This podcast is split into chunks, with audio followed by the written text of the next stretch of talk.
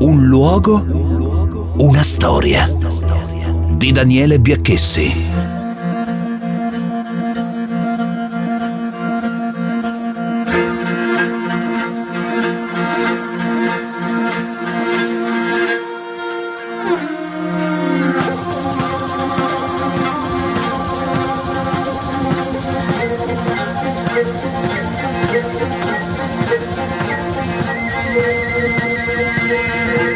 Siamo nel 1954 e l'Italia sta uscendo lentamente dal buio della guerra ed entra nella luce del boom economico.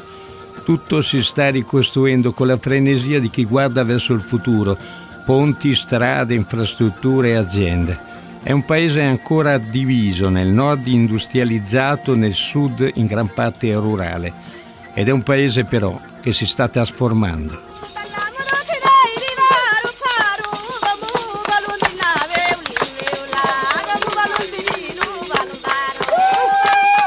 Nell'estate del 1954 sbarca in Italia il più grande ricercatore di musica e cultura popolare del mondo. Il nome dei suoi avi è Lomazzi, ma in America diventa Lomax, perché anche i suoi genitori sono emigrati italiani. Sì, parliamo proprio di Alan Lomax, il direttore responsabile della Library of Congress, la più importante istituzione culturale americana, l'uomo al quale si deve in gran parte la riscoperta e il recupero del folklore italiano negli anni 50. Lomax attraversa l'Italia con un pulmino scassato della Volkswagen, registra con un magnetofono a nastro e microfono le ballate e i suoni della vecchia tradizione arcaica, del grande umanesimo contadino. Resta in Italia fino al 1955 accompagnato dal ricercatore etnomusicologo calabrese Diego Carpitella e mette in sicurezza oltre 2000 tra songs e ballad italiane. Alla Lomas è un precursore della ricerca sulla cultura popolare del mondo. Negli anni 40 aveva lavorato con Woody Guthrie e Pete Seeger reinventando il folk americano.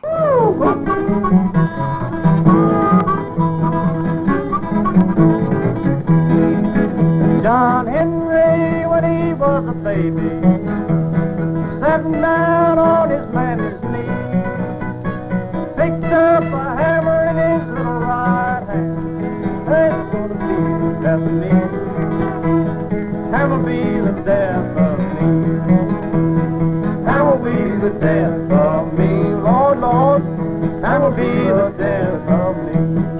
Lomax raccoglie le canzoni dei neri in prigione, dei lavoratori in sciopero, è vicino al partito progressista americano, né repubblicano né democratico.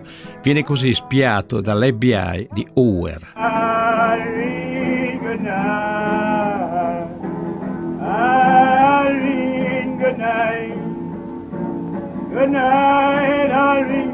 Good night, Irene. I get you in my That's fine, Belly. You're a fine songster.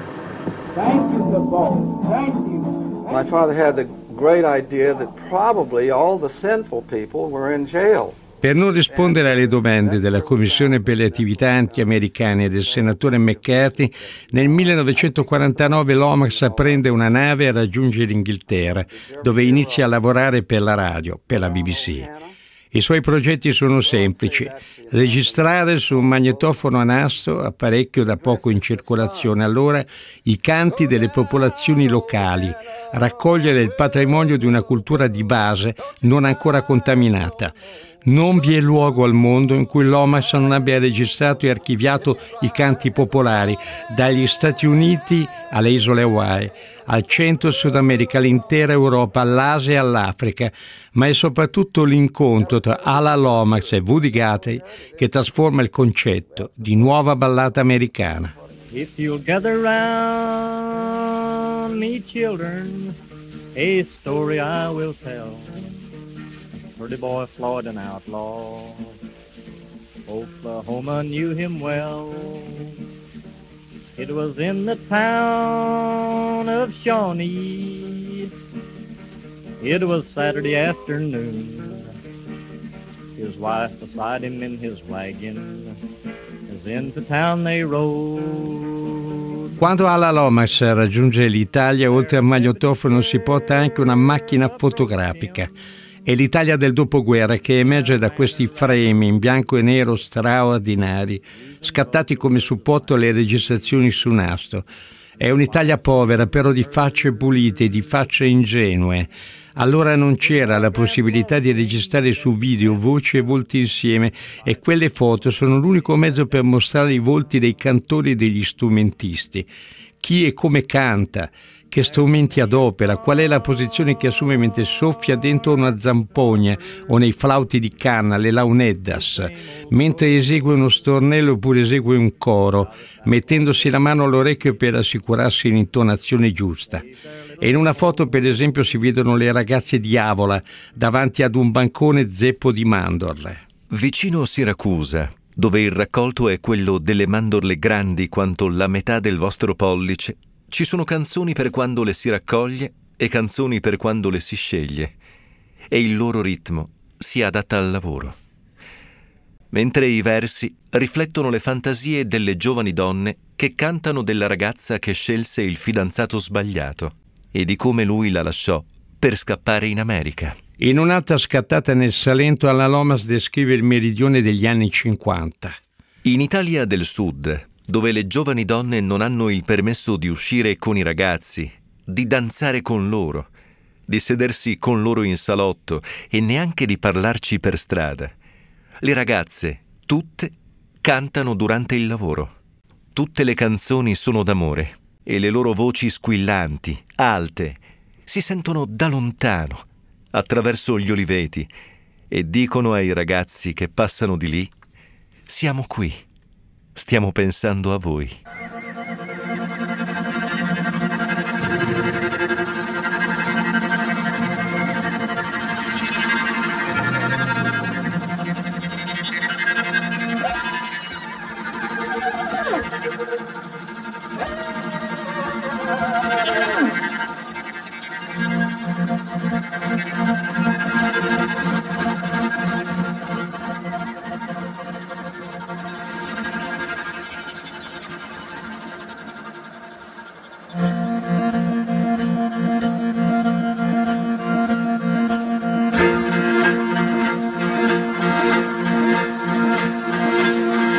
C'è una bellezza rara, utile, tangibile, controversa e commovente nelle musiche e nelle foto di Ala Lomax, gigante, eccentrico e imprevedibile.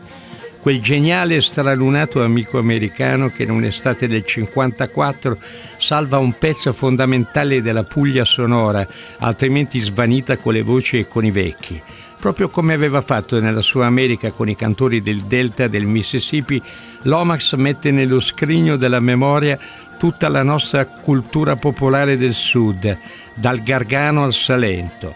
Gli scatti realizzati, 70 in tutto, in bianco e nero per 170 registrazioni, sono la migliore testimonianza di una spedizione epocale effettuata in Salento da Lomax e Carpitel in pochi giorni, dal 12 al 17 agosto del 1954 sono diari fotografici che assumono definitivamente il loro valore di patrimonio culturale. I canti, i suoni degli anziani vengono registrati dall'Omax Carpitella da un raffinato e avanzato macchinario grande quanto una scrivania. L'Omax attraversa Martano, Cavallino, Lecce, Calimera, Galatone. Registra incontra, incontra e registra le voci delle tabacchine, degli spaccapietre. Ecco un esempio di canto tradizionale salentino registrato dall'Omas e Carpitella. Questa mattina mi sono alzato a Martano, siamo nell'agosto del 1954.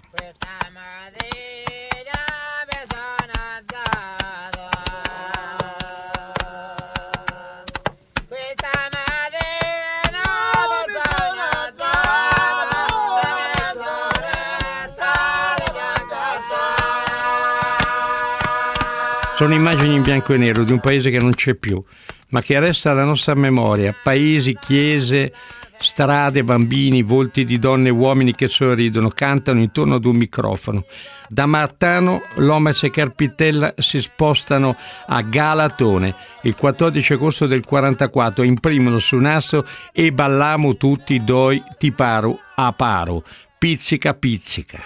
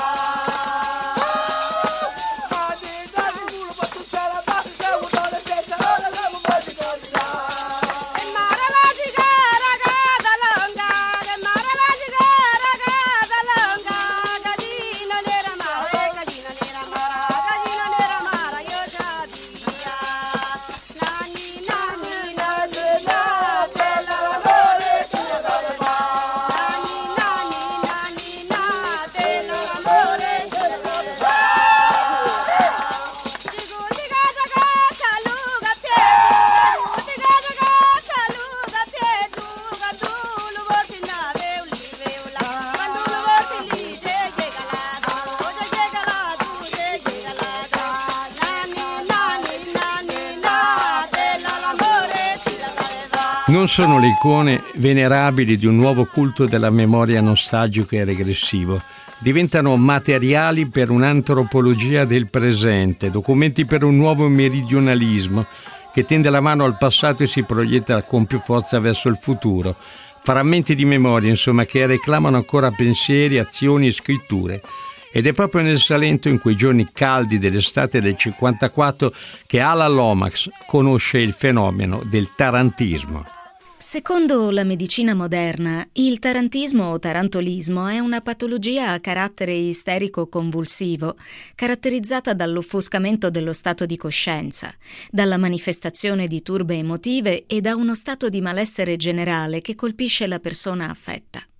Per la sua natura prettamente psichica, il tarantismo è paragonabile a quelle disfunzioni simili all'epilessia e all'isteria. In base ad alcune credenze ampiamente diffuse in antichità nell'area mediterranea e in epoca più recente nell'Italia meridionale, il tarantismo sarebbe invece causato dal morso di un ragno particolarmente presente nelle campagne del sud Italia. Nella campagna agreste del Salento, a quanto pare, l'arachnide avrebbe trovato il suo habitat ideale e ciò consentì una profonda radicazione del fenomeno nella società del tempo. Nell'ambito della medicina popolare, la sintomatologia del tarantismo, generalmente manifesti in soggetti femminili, anche se la percentuale degli uomini affetti non è trascurabile, trova risposta terapeutica in una sorta di danza rituale. Questo rito è partecipato da un gruppo di persone specializzate nella cura domiciliare della Taranta, le quali, avvalendosi di uno specifico apparato ritmico, musicale, coreutico e cromatico, oltre che di oggetti e ambientazioni rituali, riuscivano a guarire l'ammalato, che di conseguenza poteva reintegrarsi perfettamente nella società, essendo il tarantismo unanimamente considerato una malattia vergognosa, da nascondere ed economicamente grave. Ogni anno, con cadenza ciclica, generalmente all'inizio dell'estate e per tutti gli anni a venire, sino all'avvenuta e completa guarigione, l'ammalato era colto da una particolare forma di grave malessere interiore ed esteriore, il quale poteva essere curato, anche se solo pro anno, attraverso l'anzidetto tale rito.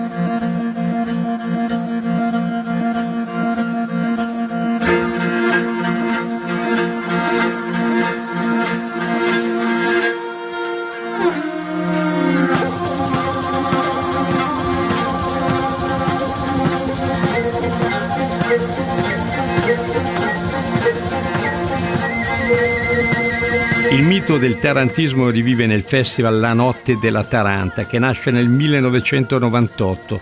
La formula è quella classica, un concertone finale a Melpignano e vari concerti e iniziative culturali programmati in tutti i comuni della Puglia greco-salentina. Qualcosa che introietta in tutta la Puglia centinaia e centinaia di milioni di euro tra ristorazione, alloggi e ricchezza varia e diffusa su tutto il territorio. Nel 1998 il maestro concertatore è Daniele Sepe. Nel 99 la bacchetta di Piero Milese guidare a scandire il ritmo del tamburello salentino. Il 2000 segna la svolta con la mano di Joseph Zevenul dei Weather Report altri grandi musicisti che hanno preso la direzione dell'ormai mitica orchestra della Notte della Taranta nel concerto finale di Melpignano sono Vittorio Cosma, il batterista dei Police Stuart Copeland, Ambrogio Sparagna, Mauro Pagani, Ludovico Einaudi, Goran Bregovic, Giovanni Sollima. Il festival è cresciuto di fama internazionale con ospiti sempre più quotati. Le presenze hanno superato le 200.000 persone nel concerto conclusivo di Melpignano nell'edizione del 2017 e 2018.